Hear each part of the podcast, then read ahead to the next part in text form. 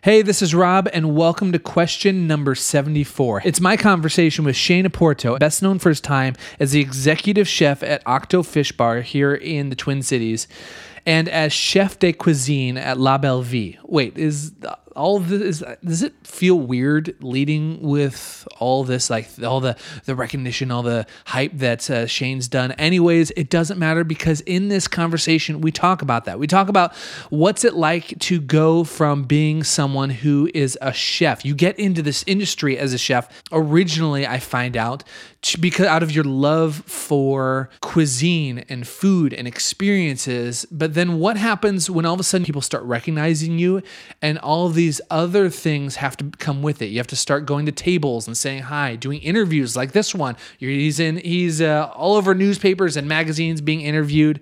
We talk about that and surprisingly you know, because of this conversation, it's my first conversation I've ever had with Shane. I love that about this podcast. It gives me the opportunity to sit down and record the first conversation I had with someone. Uh, but because of that, I actually ended up sharing my story uh, that I've never shared before on this podcast about how when I originally was asked to be in Owl City, I went from a guy who's just playing bass uh, in the Twin Cities to overnight playing these uh, massive private gigs where I'm being flown around on private jets, being flown to Japan, playing gigs opening up for bands like the Foo Fighters and Motorhead and all these this other crazy stuff. And all of a sudden, all these other things start coming with it that uh, aren't necessarily negative but they're not necessarily why you got into it in the first place. I talk about all that with Shane, and we are joined by our mutual friend Laura Lou, who happened to be hanging out with us, jumped in on the conversation, sitting in a booth, drinking old fashions at a restaurant called DeGidio's in St. Paul, Minnesota. Where do you live? In the city. Do you have a house? Apartment. On a rent? Rent. What do you do for a living? Lots of things. Where's your office? Don't have one. How come? It's a long story. Do you have kids? No, I don't. How come? What's your record for consecutive questions asked? 38. What do you have? Talking to me? Who are you? Pop quiz, hot shot. Expect me to talk?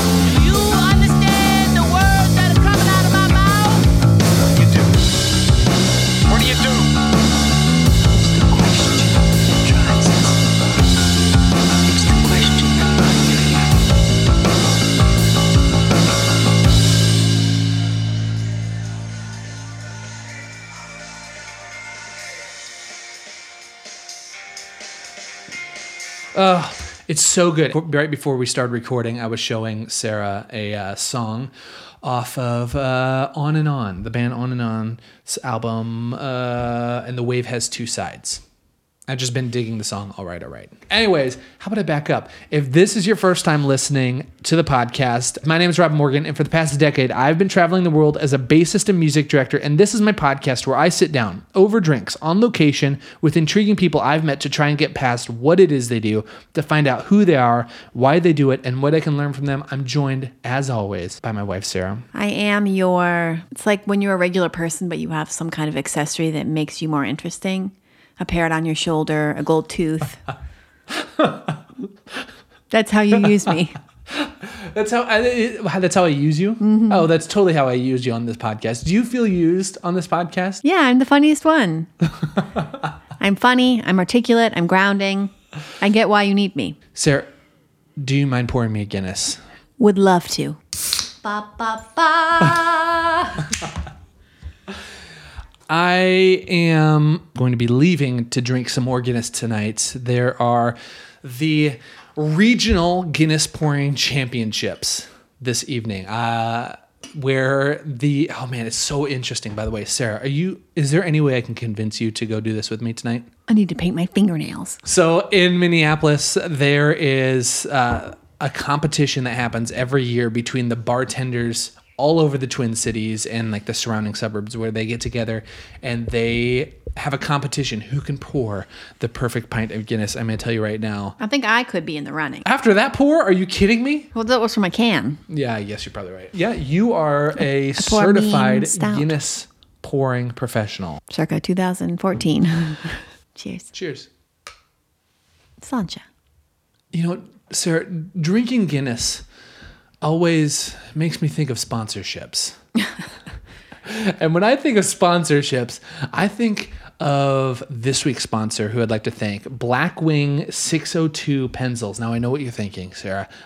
Since when did pencil companies start uh, doing podcast uh, sponsorships? But this is not just any pencil company. If you, how do I put this? If you are into any sort of creating, whether it's music, art, writing, drawing, if you can think of it, chances are someone that you someone that you respect and admire has used Blackwing pencil. Hmm. Back in 19 like in the 1930s this this company Blackwing started making these pencils and they were insanely popular. Instantly they had this massive cult following. All these people all over the world have been using Blackwing pencils. John Steinbeck, That's pretty cool. Leonard Bernstein, Quincy Jones, Chuck Jones. Do you know who Chuck Jones is? No. He created Looney Tunes. So if you ever Oh. watched Bugs Bunny, Bugs Bunny was initially friggin' drawn with a Blackwing pencil. That's crazy. In the 90s, they ended up closing down, but people had they had such a massive cult following of people that swore by these pencils. Like I'm pretty sure John Steinbeck wrote entire novels by hand just using this pencil before he went moved it to the typewriter. Uh, that people were buying these pencils for forty dollars a piece on Oh my eBay, gosh. which is crazy. eBay? Did I say he eBay? said something weird. on eBay, which is a really it's like a, a dark web version of eBay. Pencils are going for 40 bucks a piece. But seriously, eBay, 40 bucks a pencil. And they opened up the company again. It's back, it's thriving. You don't have to pay 40 bucks a pencil, but they're incredible. This interview that I sat down uh, having this conversation with Shane, I was sitting there, I had a Blackwing pencil right in front of me to take notes while we're having a conversation. Every day of my life, I'm walking around with a black. I got a Blackwing pencil in my pocket. Check out Blackwing. Head over to thecuriouspod.com/slash Blackwing. Give them a check out. Give them a like. Give them a, a rate, comment, and subscribe to Blackwings. Actually, I was saying that as a joke, but I think you can do like a pencil subscription Oh, that's nice. where they send you a certain amount of pencils when they release them. They do all these special limited editions. Blackwing, massive thank you. This week's sponsor. I don't know this either. week's conversation is badass, Sarah. This is a, such a fascinating conversation, and all this came about because uh, Twins of Franklin, who I emceed and hosted their CD release show last week. You went to it. What'd you think? How'd the show go? How'd I do? Top notch all around. I would say if I had to rate the evening, I would give that evening five out of five Morgans, my possible, my, the highest possible rating. Agreed. But I'm friends with Laura, and through her, we were talking. She said you need to interview Shane Oporto for your podcast. They've been friends for a long time. He's best known for his time uh, working at restaurants like the Octo Fish Bar and La Belle Vie. We got together at DeGidio's in St. Paul. We sat down at a booth, and I was just going to interview Shane, but Laura was hanging out. She's like, "Well, I'll just I'll just sit the next booth over and just hang out and lis- e- eavesdrop in." And I said, "Listen." Laura, I can't have you just hanging out on the other side of the bar. Let's order up another old fashioned, and why don't you join us? So Laura jumped in on the conversation. If you stick around to the end of this conversation, I'm to play a track off of Twins of Franklin, Laura's band. I'm to play the title track off their newest album, Low. And I end up sharing some stories on this episode that I've never talked about before. Some uh, some stories about my beginnings with Owl City, and all of a sudden I'm playing these private gigs, flying over all over the world, playing in Japan, all this stuff. Let's just dive right into it. It's my conversation with Shane Porto and Laura Liu. Cheers. Cheers.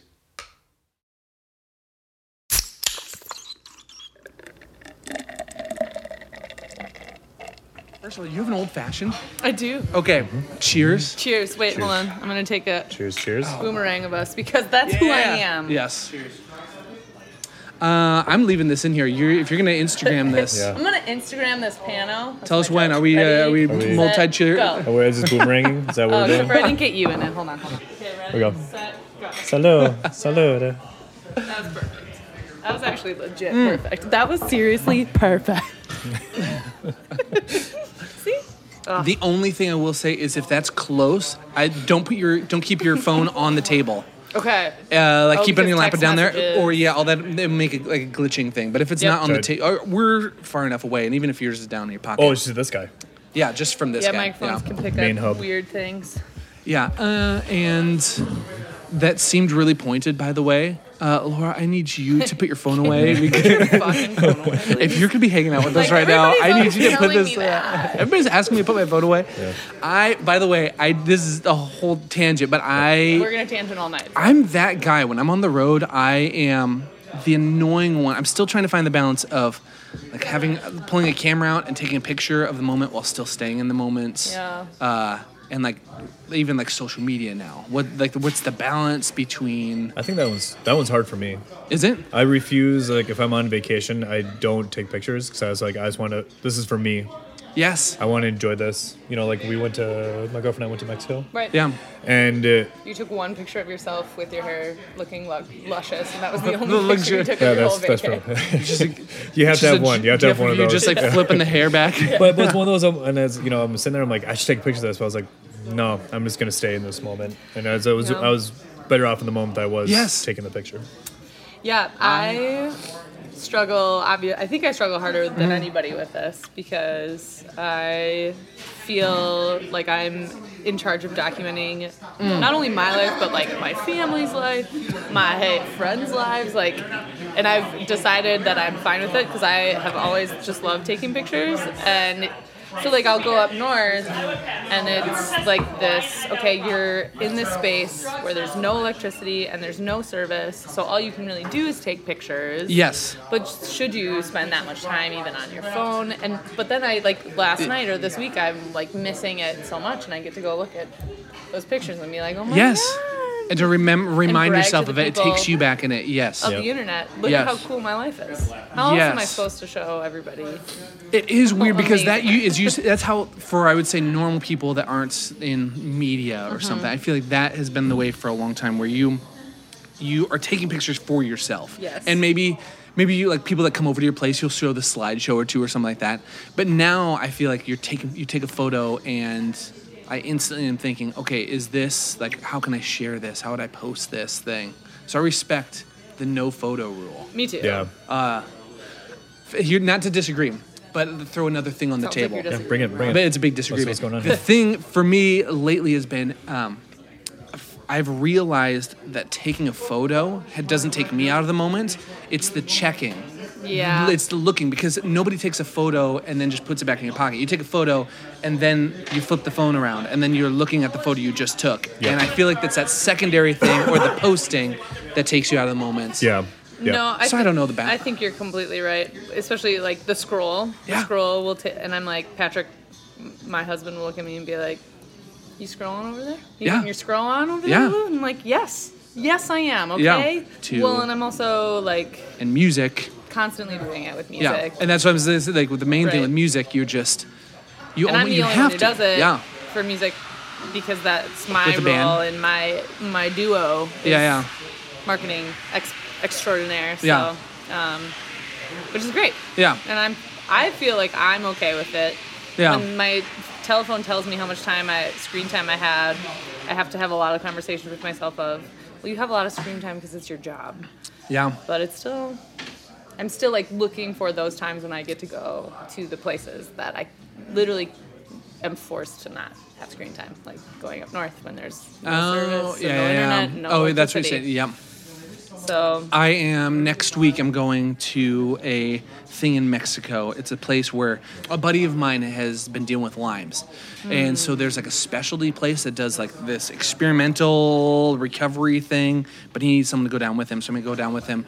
It's a place you can't. They shut off all Wi-Fi on the on like the resort. Like you have to turn your clothes in. yeah, whoa. and like and where they're like 100% cotton and all the food you're eating is like grown on the premises because eh, it's like super contained and supposed to be super healthy so it's to me i'm thinking everything you're saying i'm thinking about okay that's like starting sunday like my phone is gonna be off for a week Don't That's drink the gonna be Kool Aid, weird. man. Don't, drink, the Kool Aid. i'm gonna come back Don't do it. i'm gonna come back i'm just be like totally be like, weird I've actually changed my life entirely. I've, I've gotten Yeah. rid of all of my electronics. My name is your- Zen. open your mind, man. Open your mind. That's uh, okay. What is the what's what is for you? I know at least in the music industry and like scene, I feel like I constantly have to be, I have to be like posting because it's part of the deal. Is that the same in the food scene? Do you feel like that as a chef? Do you feel like uh, like a requirement to do that yourself? Like I feel like there's there's pressure. I mean, it's Yeah. all your it's all marketing yourself. Yeah. Right. And so now there's that new pressure of you're not only a chef, Mm-hmm. right? You're also a PR person for yourself. Yes. You're also okay. What's what's my best? You know, what do I want my story to look like on my feed? So if a consumer sees I'm a chef here, does Yeah. it match with what I'm doing now? You know. Yes. So it's almost like branding in a way as well. Yeah. Who do chefs com- try to impress? When you, if you're thinking about you're you're like cultivating your feed or something like on social media, yeah. What do you? I don't, I don't each other. Yeah, okay. Because not to throw you under the bus with like a crazy, Right? like, the pointed Yeah, question. yeah. I'm, I like for an example for me is I'm I find this balance where, on one hand, you'd think as a musician the stuff I should be putting out is to uh, impress, like be for fans, right? It should be all fan focused, like Yeah. the information they would want. But half the time, I feel like it's just one big circle jerk, and I'm just doing it for other musicians and other bass players who aren't going to hire me, or like other. I'm just trying to impress like my peers. Yeah. Uh, and I don't know if the same things in the chef world. It is. I some of it, you know, is out of fun. You know, it's like, Yeah. ah, you know, this is what I'm doing. What kind of what are you doing? And I know there's a lot of um, just talking within the social media and Yeah. the pictures. Like, you know, well, what technique do you use on that Mm-hmm. that type of thing. So it's a learning platform as well. But so now you're Oh, playing this whole game of when should I post this? Is this a good picture? Will I reach the audience? Yeah. Have I hashtagged all the right things? But you don't. I, I I'm kind of over it. You know, like on my personal, like Yeah. I, I don't know, but I, I love what I do, and it's Yeah. it's just hard always trying to be like, you know, I did, I hired a photographer to do my photos. Yeah. You know, and it's like. I, I, I just I don't know. Yeah, There's so much work that goes into it. Dude, I am fascinated by the the things that are like the peripheral things that we have to focus on uh, that aren't necessarily why any of us got into the occupation or thing that we're doing. The things Yep. outside of the thing that we're passionate about that Yep. you that have to just focus on, right? Because it's just like Yeah. part of the game right now. Whether it's like social media is just like it's it's an easy target to talk about. Yeah. It, it is, But, but, there's so many other things I'm sure too. well TV. Yeah. When I started this career, I'm like, I can't wait to I'm gonna be a chef. I was super excited to be that. I was like, I'll be in the kitchen. And Yeah. then they're like, hey, you should start talking to tables. I'm like, I'm sorry, what? Yeah. Now I'm talking to tables. Now I have to have a personality at a table. Then like, oh, we Okay. put you on TV, and you're like, you gotta be fucking kidding me. Yes. Like, now I'm sitting there on TV. What am I supposed to say? Where are Yeah. my hands? Yes, You what are know, my like, hands? who's who's directing who during this during this interview? It's Yeah. Like, look at the camera. Don't look at the camera. Look at Yeah. the look at the host. It's like, One hundred percent. what do you want? What do you want from me? Yeah. I just want to cook food. I just want to cook. Yeah. Every, every chef that you talk to, all they say is like, all I want to do is cook, but I have to do this. every every chef you talk to. I mean, there's some Yeah. that there's some that thrive in it. They they like that. They want to be that person. Yeah. A lot of us are forced to be that person. So how'd you get into this? Like, where does that that journey start? Because I'm trying to think of like, tell me about food when you're a kid or something like that. That's such a vague thing. But like, how did like the like the moving towards like a career being a chef? So it started back when I was nine, Yeah. uh, and it was one of those where, you know, you test your boundaries with your parents, Yeah. You touch your oh your boundaries. I thought you said touch your bodies. touch your bodies. You know when you're hanging That, out that's with your that's a, that's a different show. That's a different show. That's a different show. I was like, That's not tell the- me more. Like, That podcast. Different podcast. yeah, no. So you're testing out your boundaries, and uh, Boundaries. and uh, you know, I I didn't grow up with a lot of money. Yeah. And so I asked. my where did mom- you grow up, by the way? Uh, all over. Okay. We moved every year. It was a new city. So South St. Paul, West St. Paul. Oh, but still in like this the Minnesota. Still in area. Minnesota, yeah. Um, Yeah. And we, I was asking my mom to make me, uh, make me dinner, but probably in a way that wasn't the most polite. Yeah. And she, a single mom raising me, just looked at me and just said, "Some of the best chefs in the world are men." And that was the first time I ever heard that men cooked. Yeah. And then that has always triggered something through me as I was growing up. When in my teens, I was just like, you know, I, I thought about being a therapist. I thought about do all these other things. And I was Yeah. like, well, maybe I want to be a chef, you know? And so I really pursued that. Interesting. Yep. That I love how just it's crazy to me how just like a throwaway comment. It's like you know, Impacted make your you own damn much? dinner. Pretty It much was that's what she's actually saying, a, a yeah, version right? of that is Yeah. was like that actually for her. sent Yeah. you on a trajectory. Oh, that's so funny because I was totally joking about. Tell me about being a kid and food or something like that. But it Yeah. really is at that age. It was that age where It she just, just, like, put her foot down and was like, make your You own make your food. food. Yeah, dude. Yeah. You Yeah. got this. Uh, when I turned 14, I started working at a restaurant. Yes. So, Really. yeah. So that's a, is Those are that my kind of what? stories of when Yep. sh- like chefs are like when I was 14 years old Yes. I was washing dishes or I was doing back of house like Yeah. because for like Yeah. the great thing about restaurants is you can be 14 and work at in restaurants you can be Yep. 15 16 and have like fun cool jobs and I think that that's Yeah. like a interesting thing about the food industry is that like they have all these young people who get this start and this like okay here's what it's like to be a chef Yeah. experience Yeah. as really really young people which isn't like a lot of careers Yeah. right mm-hmm. like Yeah. many careers don't experience that sort of i'm a i'm literally 14 Yes. and i'm watching this person this head chef of this restaurant I don't know if you call that, sh- that Head chef. head chef. we don't have to tell them that Yeah, okay, okay, okay. Yeah, i head was chef. There's a head working chef. at 14 Where were you? Where were you working? Uh, it's still around. It's called Cornerstone. yes. And were you cooking there, or were you? Uh, I was too Rocking young to, the I line? was too young to cook, but Yeah. uh, so I think Hosting? The, the age was 16 or 17. I can't remember what Yeah. the age is to be able to cook on a station. yeah. Uh, but they were training me in low key at the age of 15. So I Yeah. was like working the fryer station at 15. Yes. pretty sweet. yes. It was pretty Dude, sweet. I bet you felt so badass. Oh yeah, for sure. Man, I sure. rem- my one of my first jobs was working Perkins in Lincoln, Nebraska, and Oh, I was it was similar in that I was younger. I wasn't old enough to uh, work in the kitchen, and I don't even think I was smart enough to have positioned myself to be waiting tables. So I think I was uh, the entire time Smart of there. enough. Well, I say smart enough because I like. Like that's where the tips are, the Yeah. money. I was, I was, I stayed in like I was doing all like the behind the scenes uh, things, and so I just didn't have like the the career push to be like, no, I'm gonna be serving tables at Perkins, Yeah. raking in the dough. But uh, okay, something, uh, Laura, you said a minute ago when you were talking about being uh, 14, working at this restaurant. Yeah. Uh, to me, I got the image of like a. I'm, I'm constantly when I'm You doing throw this. I'm- braces in there. yeah, Throw throw braces. in there. yeah. Oh my Yeah. gosh, dude! Don't even get me started on braces. When it comes to braces, my life was a living hell. Yeah. By the way, I had the full like teeth spreader. I had the Mm. gap in my teeth, Mm-hmm. massive braces. Nice. I'm like getting, I'm getting lightheaded just thinking. I had, I had, the, I had the it, fangs.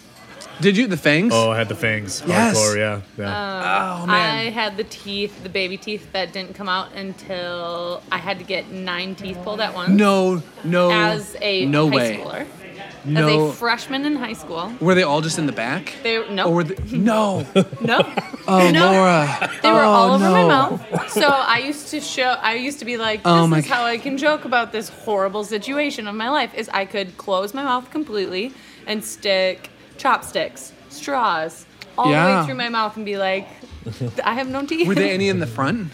yes. Oh my god. Like gosh. one, two, three, four. Do you sell- do there you was sell- nine of them. Do you have Oh pictures? my god! I had so my deal was I had a crazy overbite. Yeah. And so then I had to fix it. They put braces on, but then they had this. Uh, it was called the Herbst Herbst appliance. The Herbst appliance, I think it was. So it were there were two uh, round things that went behind two of my molars that they hammered in, and then it looked like a bridge over the roof of my mouth. Yes, I feel I've seen that. Yes, And dude. so- and so then you, I had to take. Then in the middle of the bridge, there was a screw that would uh, spread my teeth from the back. Yes, and so then I had. So then it, it looked like almost a popsicle popsicle stick with a long thin piece of metal on the end of it, and I had to, you had to take it and I had to find the hole and put it in, and then give it two twists every day, and my mouth hurt every day, and it was spreading the back of my teeth. And then from there, they hammered in two things on my bottom teeth, and then it looked like hydraulics. So every time I bit down, it pulled my teeth forward, and the, uh, it would like come loose all the time. And so my mouth, I, I don't have a picture of me from when I was freshman high school to like sophomore, almost junior, where my I was like showing my teeth. I was just Wow. standing there. It was like the most painful, embarrassing thing. But uh, okay, when now that we're here, I'm, I'm thinking about okay, how do I connect with ev- what you're saying about your trajectory of working? You're 14 years old. You're getting into the restaurant industry. To me, what comes to mind is I'm thinking about how many of my friends played band in bands in high school, or like you played for your high school band, like oh yeah, I played tuba, or I ever made like took piano lessons or something when you're younger. Yep. Every, how many people worked? Did you did you ever have a restaurant gig? I did have a restaurant gig. Yeah. And it's, when you were younger, like as a teenager. one of the most. I mean, I was 19 and 20. Yeah. So it was. Oh, yeah, Very okay, yeah. valuable. Yes. Like So everybody okay, so you're a little to work older, in a little Little bit restaurant. of fresh meat yes. on that one. I think What? yes. fresh meat. Yeah, Fresh you're, you are fresh meat on that one. It Everybody- was. yes. Ooh, I can tell you stories. Yeah. Oh yes. Oh, no, I Every- know. And I think everybody. I think the, the working in a restaurant is a killer thing. And I had the same thing. I've had a few experiences, and even when I moved up to Minneapolis. Yep. But the deal is, what I'm interested about your uh, journey is, so many people left high school and they they didn't end up pursuing uh, a career in music. Right. so many people like me i didn't uh, I, I worked at a restaurant but i wasn't like oh i'm gonna do i'm gonna do this i'm gonna be a chef or i'm gonna make a career out of this at what point in this whole thing did you start thinking oh man this is a this i could like make a living this is something i could like devote some creativity and 26, 27. really Yeah. do you remember like what you were doing around that time were you was it was it like a specific job or was it like a mentor So I, I was always in restaurants. I was cooking Yeah, yeah. during that time. Yeah. But then I moved to California. Ended up working with a guy who taught me just a shit ton. Right. Like one of those, and he wasn't the nicest guy. Mm-hmm. Yeah. I was yelled at the most. Yeah. He cornered me one time. I thought he was gonna kill me. Yeah. It was it was like really really stressful. But at the at the end of it, you it, like wetting your pants like holy crap he was honestly I would say just a little bit shorter than you. okay so this is a bigger Pier- dude piercing blue eyes Yeah. standing over me, and I was just like. This guy might murder me in my sleep. Yeah. someday. Well, he, he yelled at me to a point where I'm, where finally it clicked. Yeah. Yeah. One, one, I realized he's trying to teach me something. Sure. Right. yeah Two, uh, I don't want to be yelled at again. The third one uh, is I will be better than everyone else in this kitchen. That was that was my mindset. Those three, I was like, I have to. He's doing this for a reason. I'm learning, and I have to be better. So then, none of this yelling happens anymore. Oh, yeah, yeah. I worked so many hours, but I started coming in at eight or nine in the morning when he would start his shift, and Mm-hmm. I would work until one or two o'clock at night, cleaning, and then afterwards, I, you know, he took me under his wing, and I hung out with him in the Somme, and we would drink wine until one or two in the morning, and then I would just crash and come back to it again. But learned so much, worked super hard, and that's when I was like, I think I like this. I think this is a job that Yes. I want to keep on doing. Where in California? Huntington Beach. really Yeah. okay It, w- it was a, just a crazy time in my life. And then When did you graduate high school, by the way? uh, 2002. okay, so you're two years older than me. Yeah. Uh, and then uh, there's a hotel that opened up there. Yeah. The concept's different now, but I was a, did a six month interview and then got a job there and uh, worked in the kitchen and yeah. worked, just worked my way up in that kitchen. Uh, that's at the high end Mediterranean Yep. spot. Yep. Interesting. So it wasn't like, ah, man, see, this is so cool. This is Yep. the reason I love having these conversations because I feel like there's this mis um, assumption that happens that the, I think the assumption in any any field typically is that oh yeah you wanted to be a chef so you you looked at all these people who were chefs and you figured out where how they became what they where, where you wanted to go and then Yep. you just followed their lead and it, it totally didn't happen that way. No, you like no. it sounds like you just Well- fell into that kind of position. Yeah, and- there. and some of it too is like you go through the motions, right? Yes. Like when you're first doing it, you're like, I'm just going through the motions, starting my station, Yeah. doing my work, yeah, yeah, clocking out, Totally. the bar. Yeah. Here's just this like this constant Yeah. routine, and then finally, yeah, I met someone that was like, you know, what the fuck are you doing? yeah. Like that's not how you do it. Do it this way, and then just made me made me better. Yeah. My initial response is to be like, "Oh, that sucks," because that guy was chewing you out and giving you a hard time. Mm-hmm. But it's actually cool to think that that person took you seriously enough to say, "Oh, I think you have potential." Yep. Because if you, uh, there's like a certain amount of respect almost that has to happen. Yep. Because if none of that's happening, he'd be like, "Oh, screw you. Yeah, I don't care. You're just a hired help. We'll just fire you and get someone else to do it." But to be like, "No, this is how it's done. Get your shit together. Oh yeah. Make it happen." See, uh, this is all like PG version of it. oh yeah, I'm sure. Yeah. Oh yeah. Get was, your shit together, okay? Yeah, yeah, I was yeah. like, This all all right, totally- bud. Thanks. No, it, it's it's more intense. face on the fryer. Yeah, yeah. yeah. No, it was. And everything sounds more romantic on the outside. Like, Oh, yeah. I worked my way up. Oh, that sounds really romantic. Yeah. Like people don't see you're up to 1 a.m. scrubbing the. Well, but no, you work your full shift, and so I'll be prepping out, working my full shift, Yeah. and then uh, at ten o'clock I'll clock out. So I only got paid from three to ten, right? yes. Okay. Clock, clock out at ten. We would be deep cleaning the kitchen for two hours to make sure it looked brand new. Still, After you clocked out. after I clocked out, and then that's when we're able to go home. So Is some- there anything like, is there, s- can you think of a situation? Because I, and I can give an example if you want me to give one from myself. But is there, can you think of a situation where something to other people on the outside would have nothing to do with food or being a chef or putting something together that inspired you or gave you inspiration for something you're making? I'm just I'm just wondering if there's anything outside of outside of food that influence the influences the way you think about food. I would ever. say uh, it's music. okay. and uh, a big one is blues. I grew I grew up listening to blues. My dad ha has an amazing collection, Yeah. and whenever we cooked or did anything, it was always blues. So every tasting menu I do at, and people are sitting down, I always start with the blues. And it, no one really knows it, but it's just Yeah. like, yeah, I'm just gearing up to do my, I'm doing my thing. Or if I'm listening to blues, for some reason it triggers something in me where I can just kind of zen out and I'm just thinking about food and Yeah. more things come to me when I'm listening to blues. Yeah. Oh man, that's so cool. How much does environment, like things that aren't food, matter to you when it comes to whether you're cooking or doing a tasting menu? It sounds like a lot. It is. I have to set a, set a tone.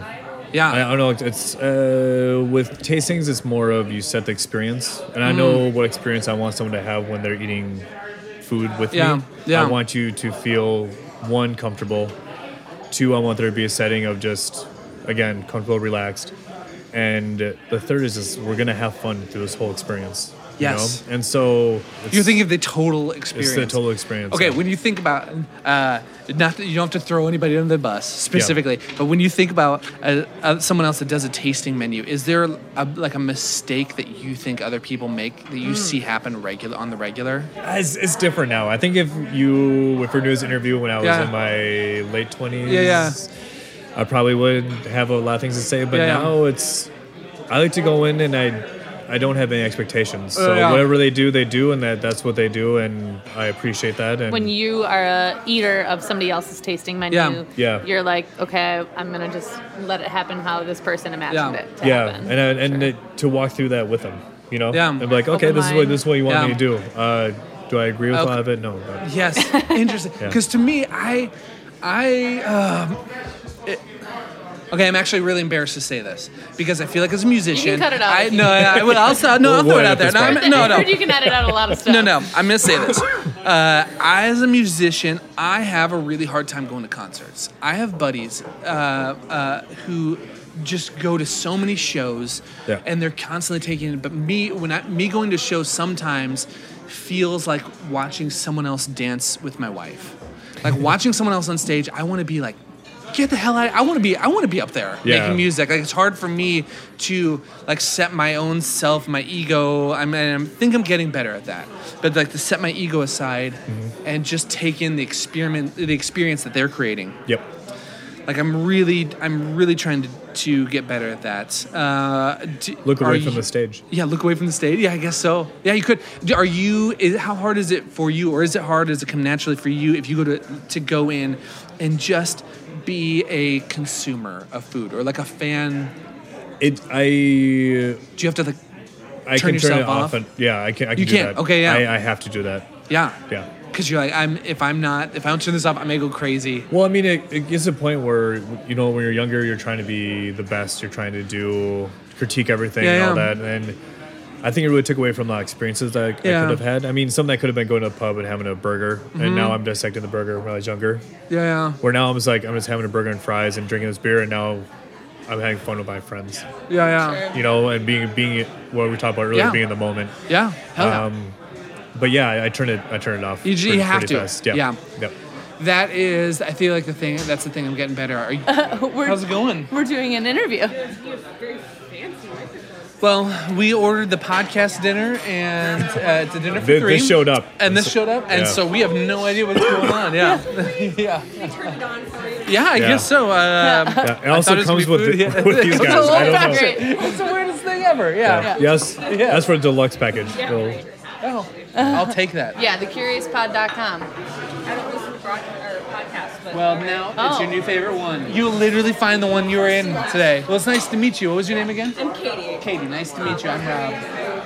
literally She's- she's recording. sitting here- she's literally, here- you have so much to edit out. You're like gonna oh, have yeah. an edit. Yeah, and then she's like, "Oh, nice hat, nice hat." It's like you can give me a pity. like- you give me a And I'll be pity like, one. "Mine is from I'll take Ireland." it. I'll take it. She looks at me. She looks straight at you like, all right, see you guys later. Right? Yeah. I was just like, "Oh, come on." so, story be- uh, about this hat. yes. Um, I'm, I'm, Yeah, yeah. I'm sentimental on things. I don't know if you have that. This is my first wedding I cooked for.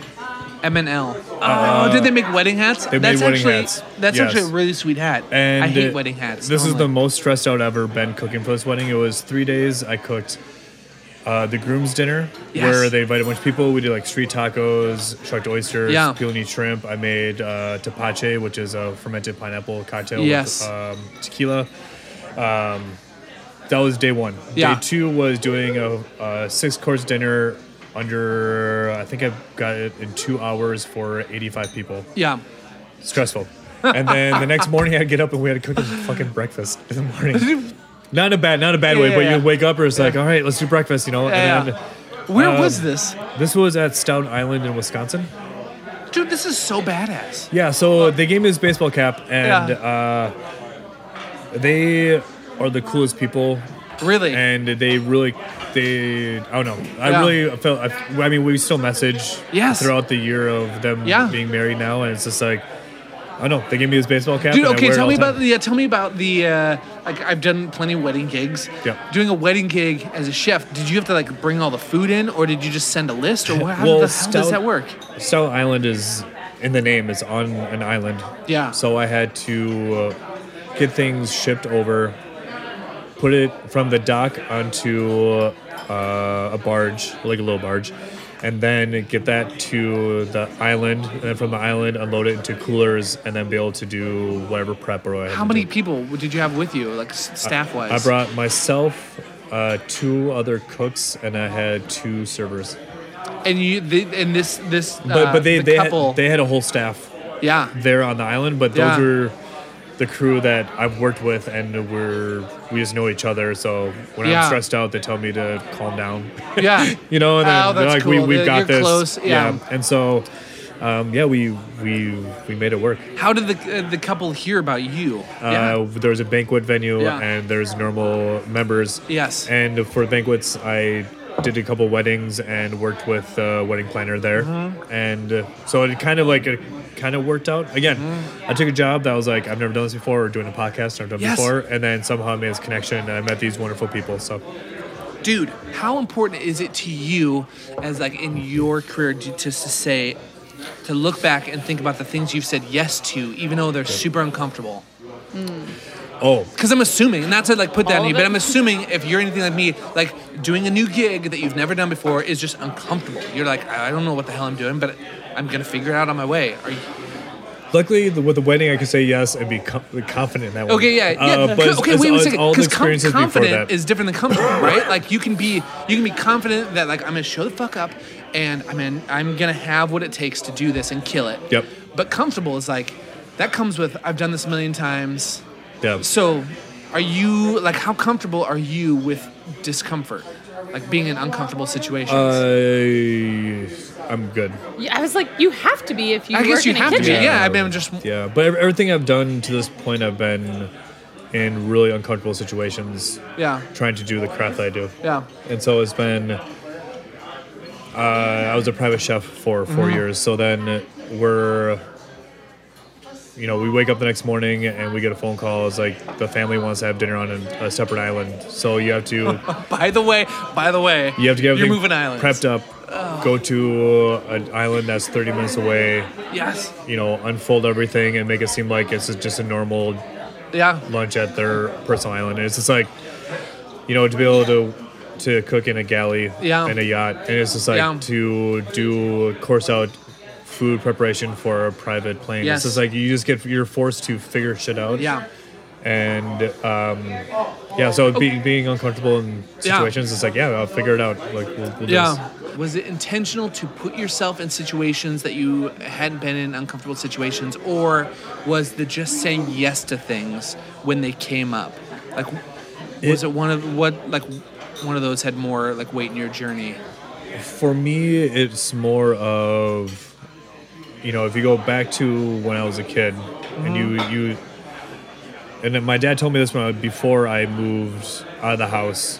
Mm-hmm. Uh, he just said, you know, pick two things. You should maybe be bartender or figure out being a chef or, Yeah. or cooking.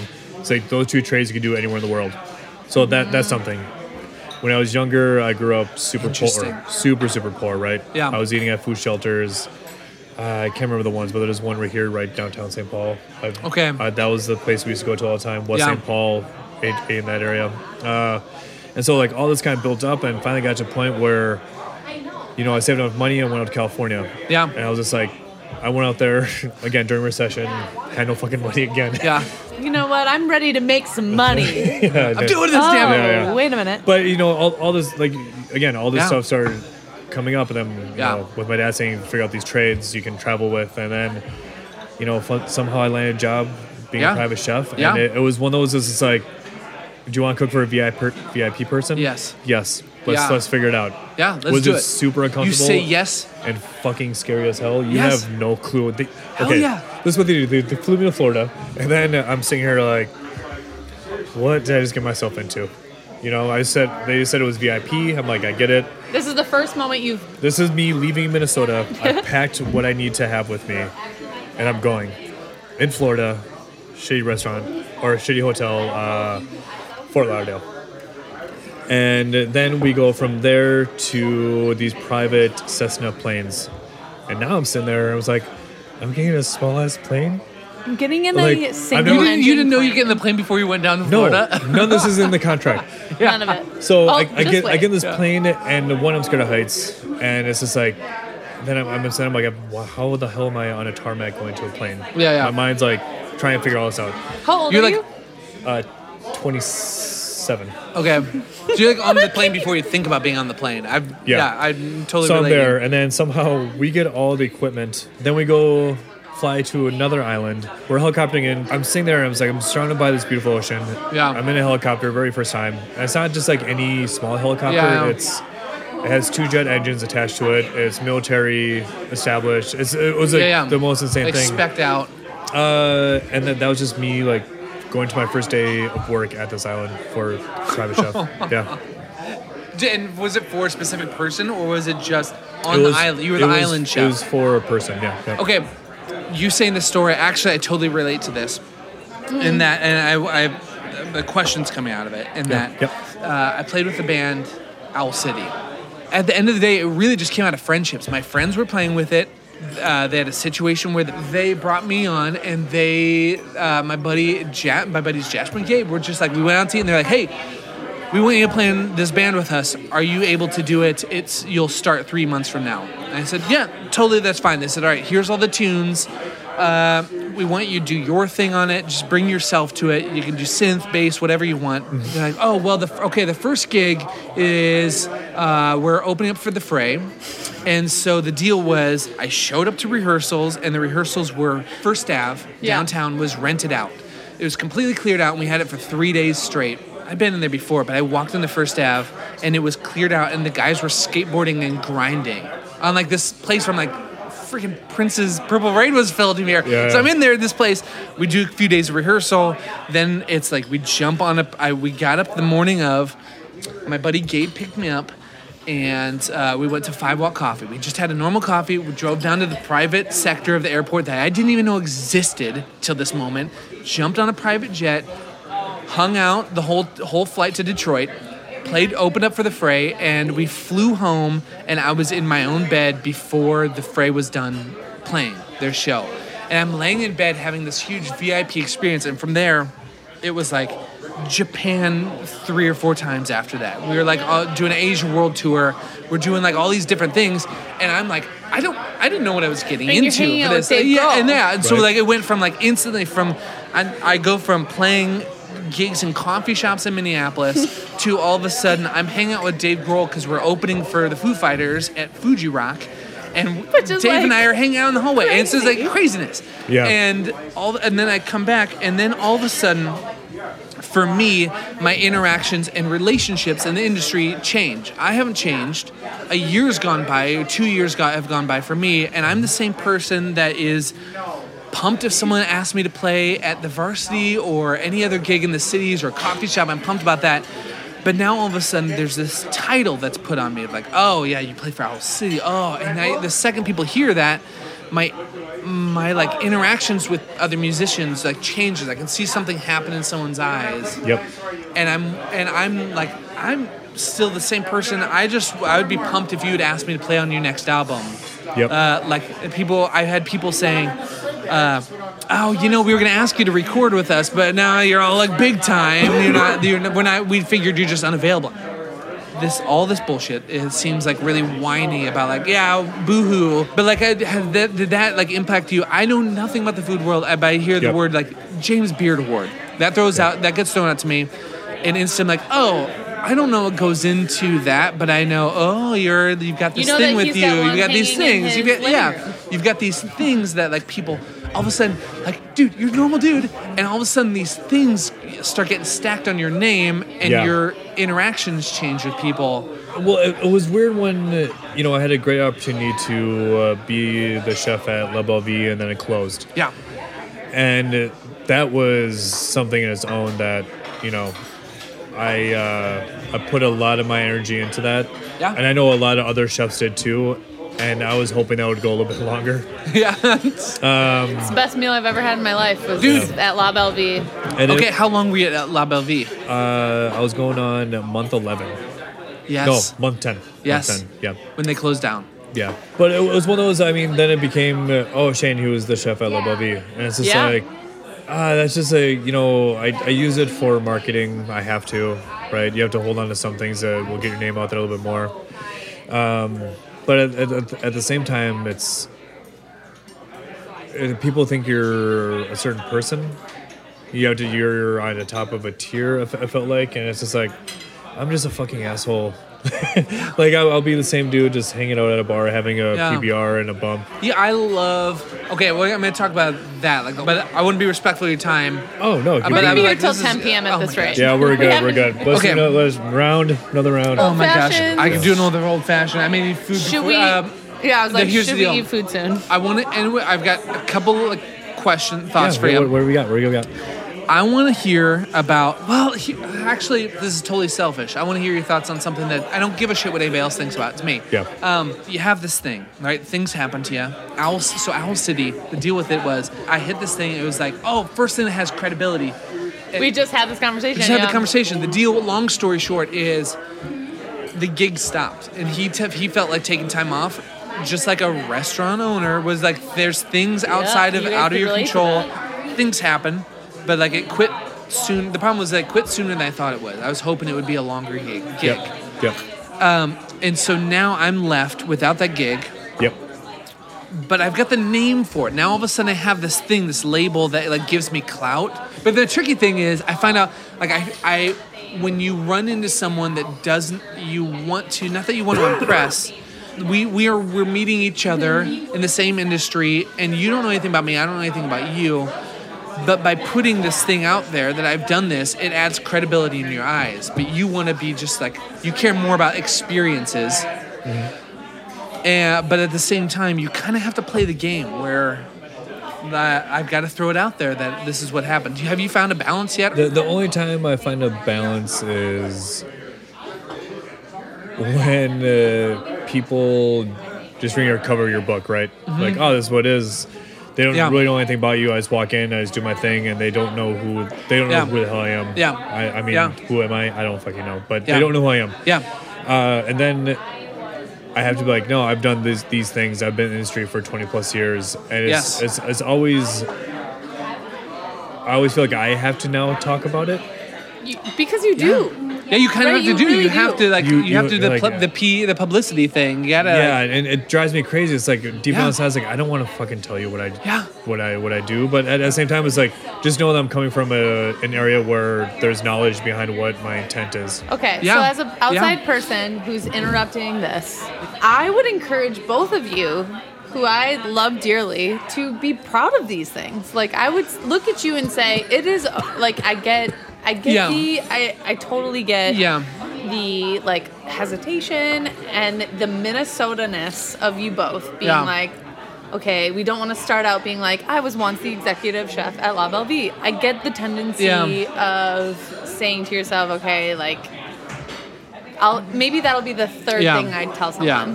Well, it's nuanced because on one hand you're like, Yeah. uh, it's nuanced because if you're out with your girlfriend or I'm out with my wife Sarah, who's heard a million times, I'm My now girlfriend's name thinking is about. Sarah. Oh, really? That's true. Oh, that's so funny funny. Yeah, is well, just- I knew is So I'm you this? like- I'm too. like- I knew it. So I'm like, I'm with Sarah. I'm like, I'm like, oh god, I Sarah don't and Sarah would like how also get how many years so can I throw hard. this in front of people where I don't want I feel I feel weird doing it in front of her because I know you can. You sometimes I have to play the game. I Yeah. have to throw it out there. I'm at I'm, I'm at New Orleans.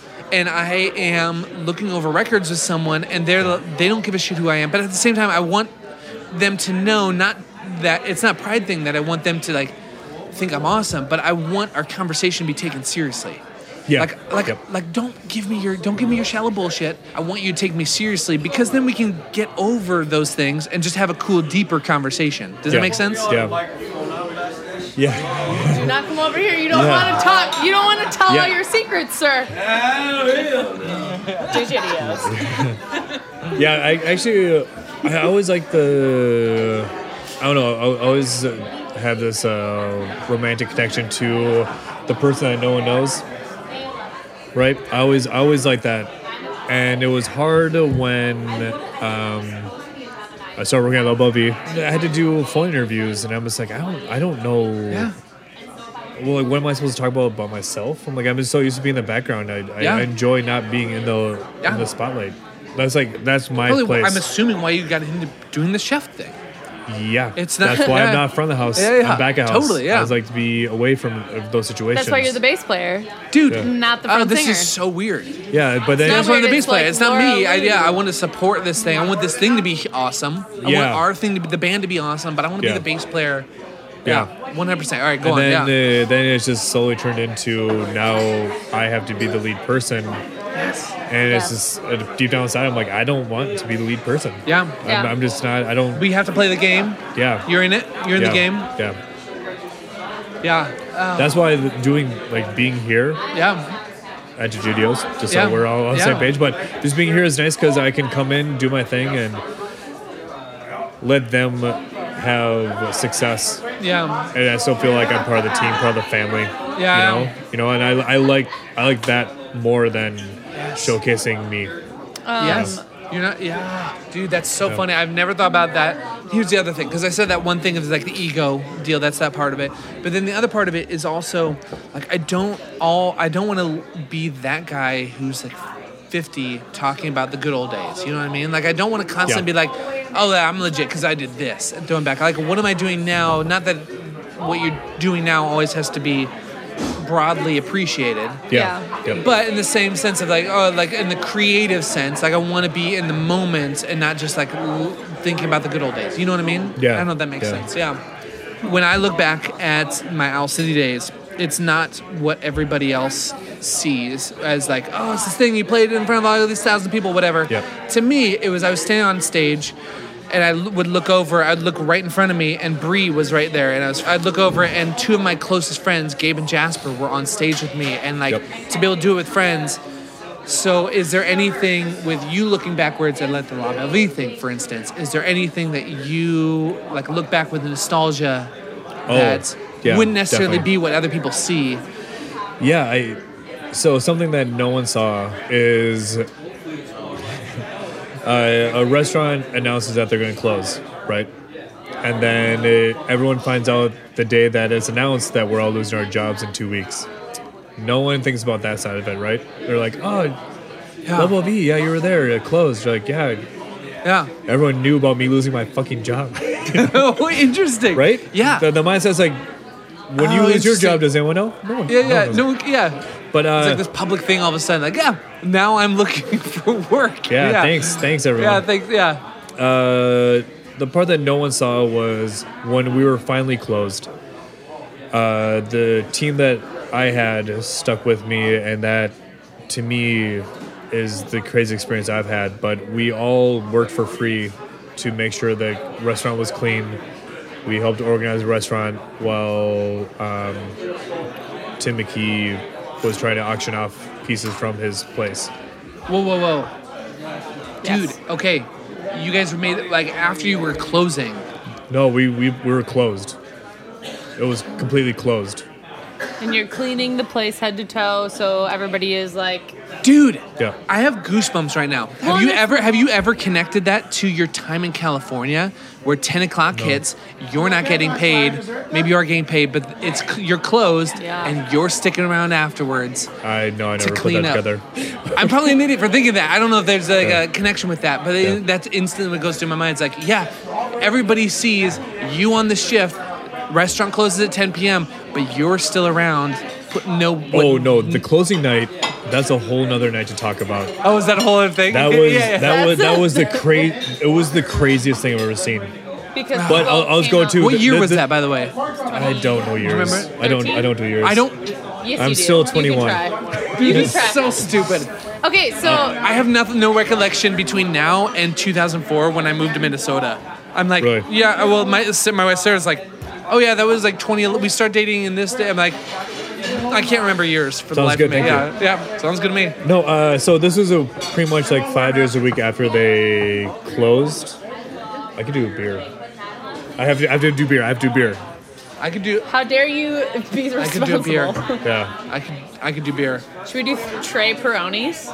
Yes. Yes. Yes. But uh, so so the restaurant closed, and Yeah. a few days afterwards, we all got together, and then we just started cleaning the place up to to help Tim out because it was just like it was a lot going on, right? Yeah. I mean, he put in a lot of work too. We came Yeah. in when we could and Yeah. organized things. Um, but yeah, the night that I closed, there were so many people in the in that kitchen. It was the coolest experience I've ever been a part of The closing night. so many people that have gone through that kitchen and just paying respect to Tim. Yes. And it was I feel emotional hearing Yes. you talk about it. Yes, it. totally. wa- it was- I think about it. It's like it makes me think of a closing night at a theater Yeah. or Yeah. the last day on tour. Yeah. Yeah. It's like you have all these people coming in. Yeah. but yeah, it, was it was a it was a fun night. It was it a super fun night. Yeah. I Yeah. just Um, like wish I could talk to anybody who matters and say that was please like if you if somebody figured out how to restart La Belle Belvia it would be such a fucking success. It really would. Yeah. It Yeah, really think- But that's- I dude, think, I think and that that's a- chapter might be closed though. Yeah, and that's Yeah, a thing too. closed. It was, But it was 20 years. Yeah, 20 years, and that's a thing, Was it right? really She, 20? she was the old lady, yeah. I didn't know that. Dude, Oh, I, I, wow, mean, I okay. keep making these crazy comparisons, but that's the thing. Like, you have how often I've heard people say, "Oh, my favorite band broke up." Oasis, right? Oh, Oasis. Why couldn't they just pull it together for one more tour? It's like there's so many things Yes. going See? on Yeah. on the inside, the relationally, uh, finance, all this stuff. Uh, might I want to end it with this question for you. Yes. The question is, as I've been doing this podcast, I've been I've been trying to uh, re figure out my own definition of curiosity. This whole thing, it's like Ron Morgan's a curious person, but the deal is, I've had this I, this had I've had this concept lately where.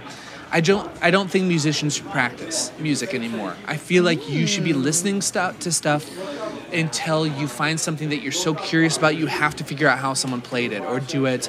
Uh, I'm trying to like. I'm trying to like come up with my own definition of curiosity, and I'm wondering how has curiosity played a role, or maybe it hasn't, but played a role in your journey as like a chef. Uh, that, that, Is that, like, how- that's, that's all it- it is. It's, the- it's the same thing, but Yeah. just in a different Yeah. workspace. But Yeah.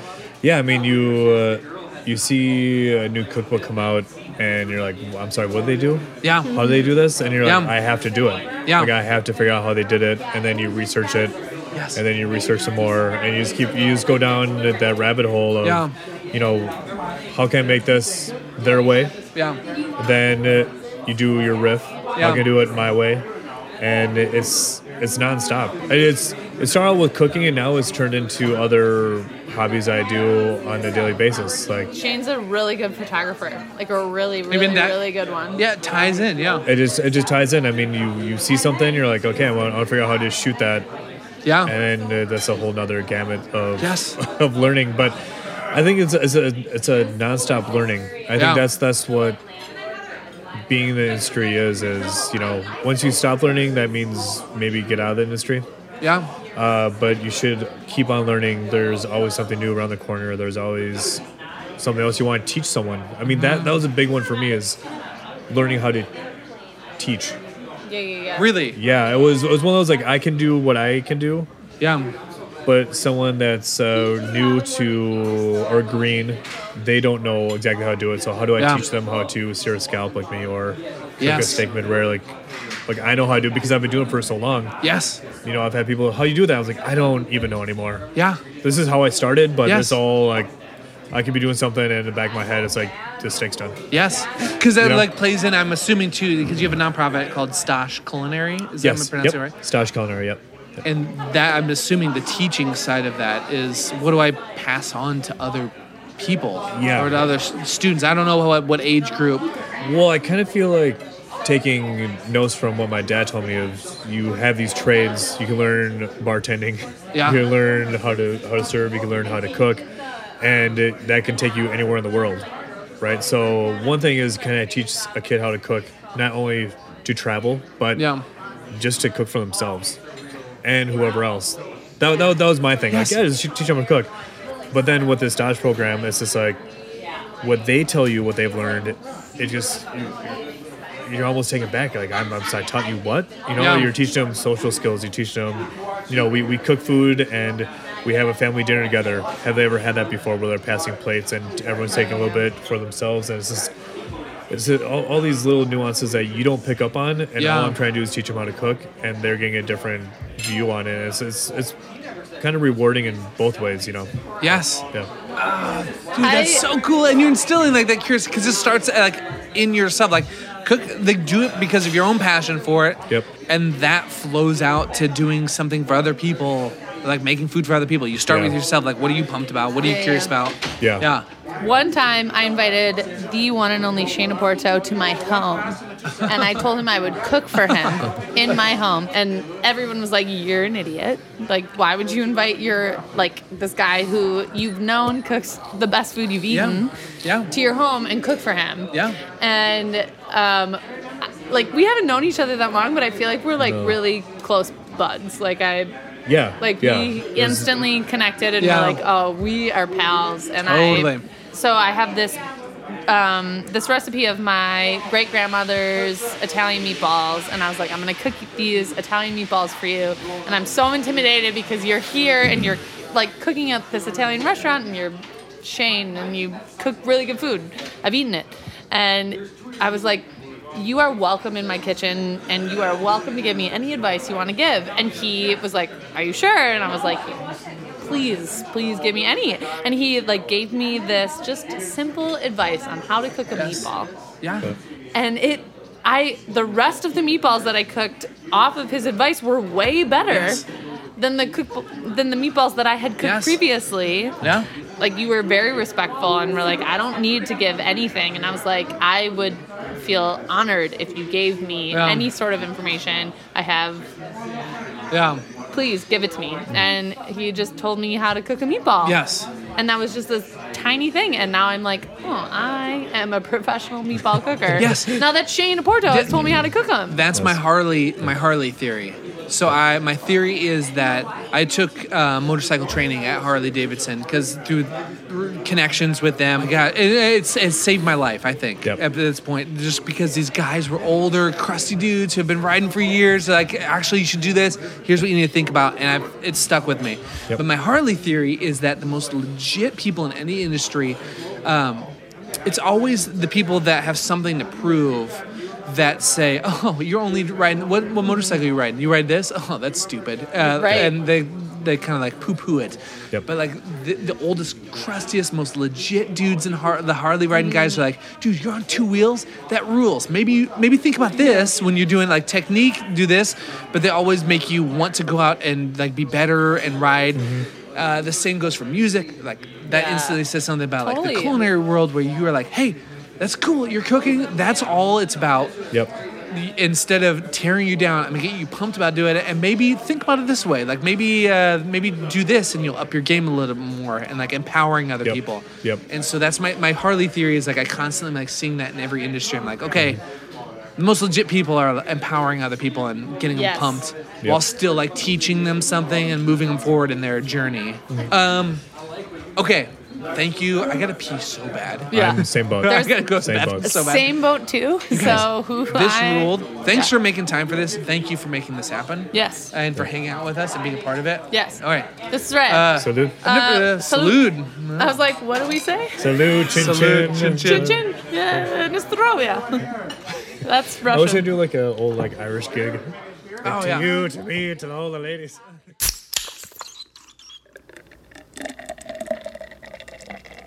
Hey friends, this is Rob. Before I play you this song, I just want to say a massive thank you to Laura Lou and Shane for sitting down with me. DeGidio's, thank you so much for your hospitality. And thank you to another sponsor of the podcast this week, Fretless Marketing. If you are a small business, maybe you are a musician, uh, maybe you own a restaurant, and maybe you're a chef. If you are somebody creating something in business, you know, it's 2020 nowadays. There's so many other things we have to do, like like we talked about in this conversation I just had with Shane. Uh, there are so many things that come with the job, and one of those things is marketing yourself and posting on social media constantly and having a brand strategy. If you are a small business and you are looking for someone to help you out with that, you should check out Fretless Marketing. Head over to thecuriouspod.com slash fretless to learn more about how fretless marketing can work for you. By the way, they were a massive help in organizing this week's podcast episode. It would not have happened without them. So massive thank you to Fretless. Okay, this is a band called the Twins of Franklin. Laura Lou, who you just heard in this podcast, is in that band and they just had a CD release this last week. If you want to learn more about the Twins of Franklin and this album, or if you want to learn more about Shane and find links to this guest or any other I've had on the podcast, head over to thecuriouspod.com to learn more. And by the way, I was going to say this earlier. If you want to join the conversation uh, and you want to call in, you maybe have a question for me, call the podcast hotline. The number is in the show notes below. I'd love to hear from you. All right. I think that's all I got. Thanks for listening and have a great rest of your week. Stuck, stuck on it. Can't seem to get a break from it. It's deep inside my brain, not processing a thing. So close to it. Can't seem to get a grip on it. At times it slips away. At times I like to stay.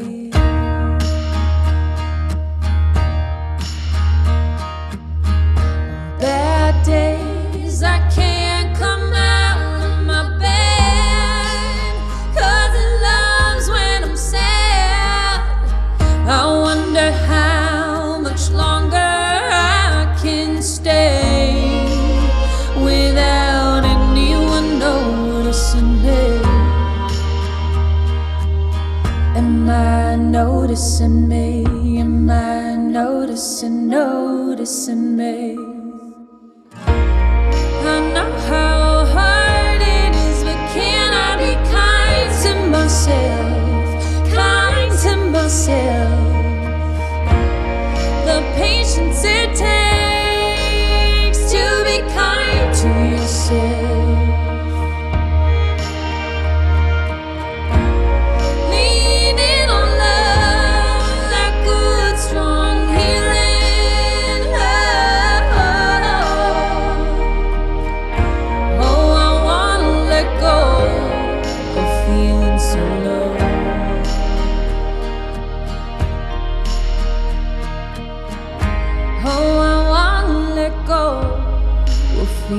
feeling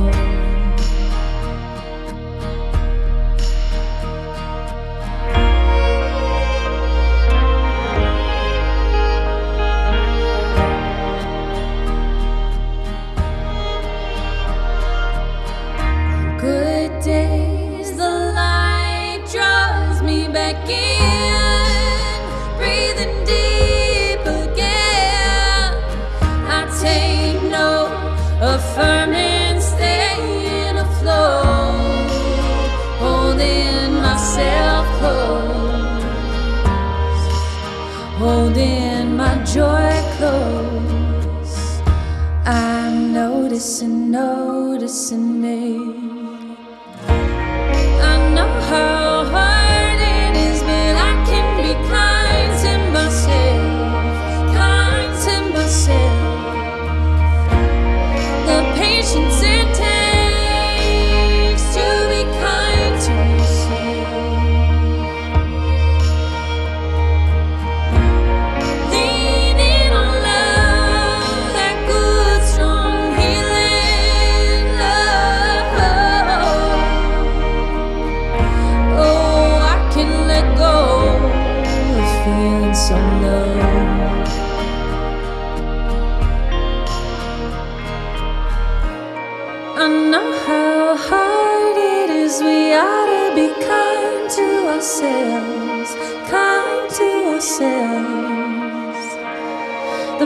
Patience it takes to be kind to yourself.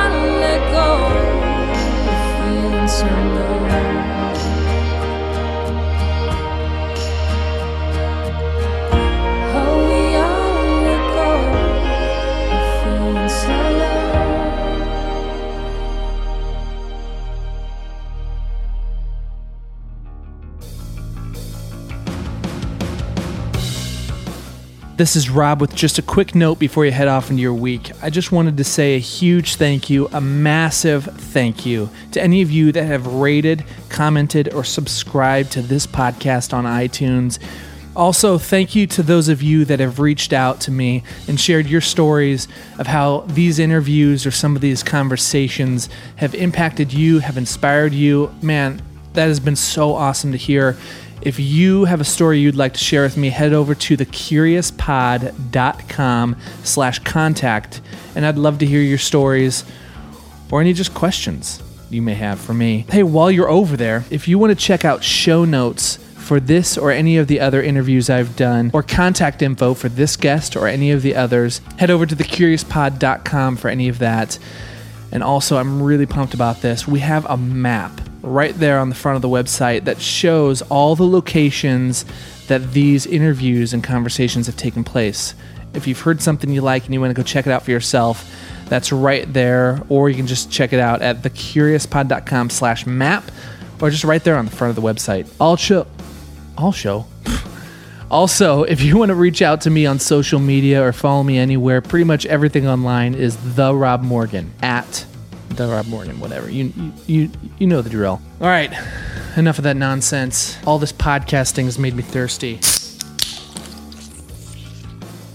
You know, I am so pumped that I do not have to deal with sponsors for this podcast, or else I'd have to tell you podcasting makes me thirsty, and nothing quenches a podcast thirst, whether you're listening, uh, interviewing, editing, recording, listening to something unrelated to a podcast. Nothing quenches a thirst like a Guinness. Hey, Hofi, can I steal you for a second? Do you have anything you want to say about Guinness? I'd like to take a minute to thank Guinness because it truly is made of more. That's all. That's it. Thanks. uh, I love that crap. All right. Have a great week. See you next Tuesday. Anything else? Thanks for being here. Say the most random thing you can think of. Yell it. I got nothing. The only word I can think of is formaldehyde. Perfect.